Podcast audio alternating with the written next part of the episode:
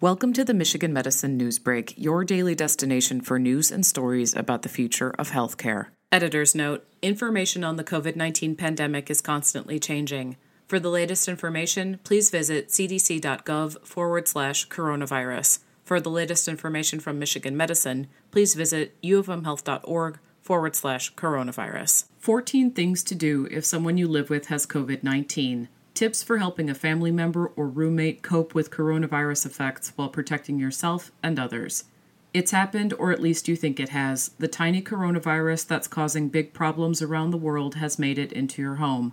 Someone you live with is sick and you think it's COVID 19. They need your help, but you don't want to get sick too or pass the virus to others. So, what can you do? Even if you don't know for sure, assume they have it. Even though testing is more readily available now, until someone is tested, you won't know for sure if your family member or friend has coronavirus or something else. But if they're running a fever, hacking away with a dry cough, or feeling super tired for no apparent reason, it's quite possible they do. Some less common but possible symptoms also include diarrhea and suddenly losing their sense of smell or taste. The first thing to do is to call their regular doctor's office if they have one or your county health department to report the symptoms and ask if they can get tested. If they can, you should help them get to a testing location, but make sure they and you wear a mask or cloth over both mouth and nose when you're taking them. Keep the window of the car cracked open a bit to let air circulate.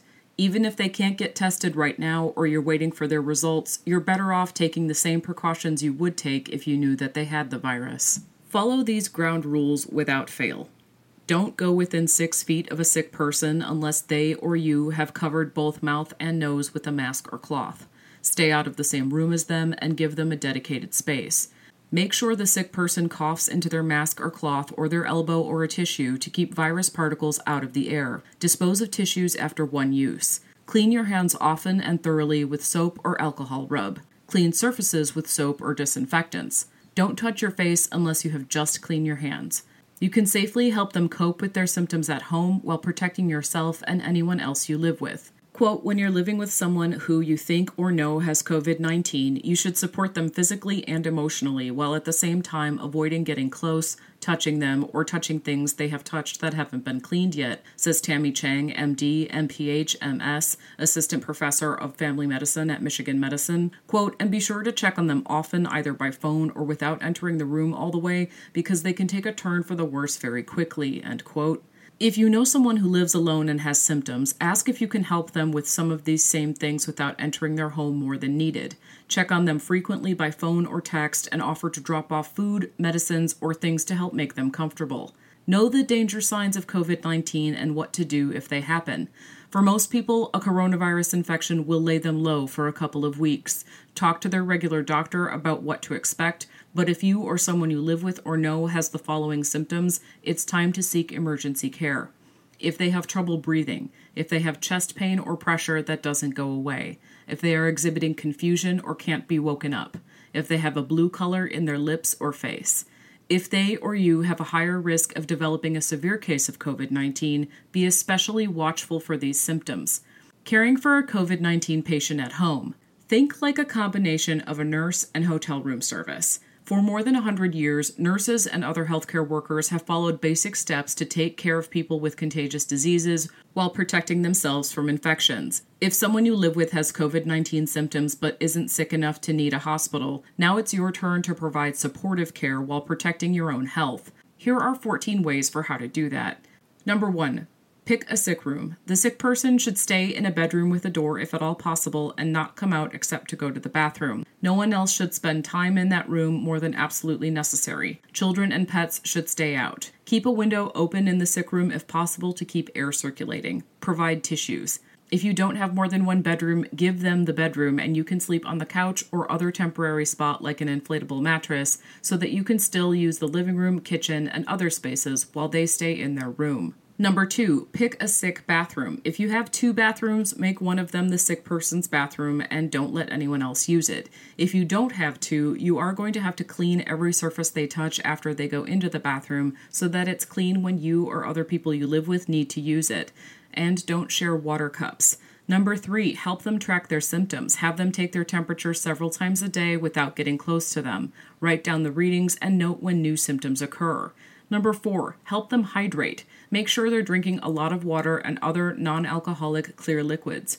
Number five, ease their symptoms. Help them understand how often they can take medicine to reduce their fever, like acetaminophen and ibuprofen. Michigan medicine physicians have reviewed the evidence about these medications and others that have been in the news for COVID 19. More information is linked in this article. Make sure the sick person understands how much to take, read the label on the bottle, and follow it. If they have a bad cough, help them understand how much cough medicine to take and when. Don't let them take more than the recommended dose of any medicine or use alcohol when taking a medicine that advises against it. Keep track of what the sick person has taken and when. Make sure they keep taking any other medicines they would usually take unless their doctor has told them to stop. Number six, keep them comfortable and entertained while keeping your distance. Make sure they have blankets and pillows, books, magazines, and a computer or TV to pass the time, and a charger for their phone near their bed so that you don't have to go in and out of the room. Keep the house or apartment quiet so they can sleep. Number seven, help them with food, but keep your distance. Find a tray or cookie sheet that you can use to bring them food or drinks when they need it. If they can get out of bed, put the food and drinks on the tray and place it outside their closed door. Walk away. They can open the door, get the tray, eat in their room, and then put the tray back on the floor outside the door and close it. If they can't get out of bed, wear a mask or cloth over your mouth and nose when you go into their room and have them cover theirs too. Bring their food and drink to their bedside table and go back after a while to pick it up again, wearing a mask or cloth again. Wash their dishes thoroughly with hot water and soap. Don't touch your face after handling their dishes, and wash your hands thoroughly after you touch anything they ate or drank from. Number eight, keep their laundry separate. Bring changes of clothes and pajamas to them if they're not already in the sick room.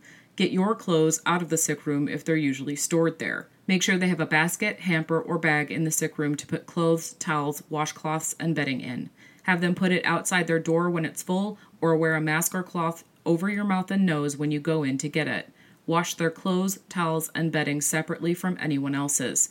Number nine, clean, clean, clean. Go through your entire home and use disinfectant spray or wipes to clean everything the sick person might have touched when they were in the early stages of getting sick or when they were contagious before developing symptoms. This includes tables, hardback chairs, doorknobs, light switches, remote controls, handles on cabinets and refrigerators, desks, toilets, sinks, computer keyboards and mice, tablets, and more.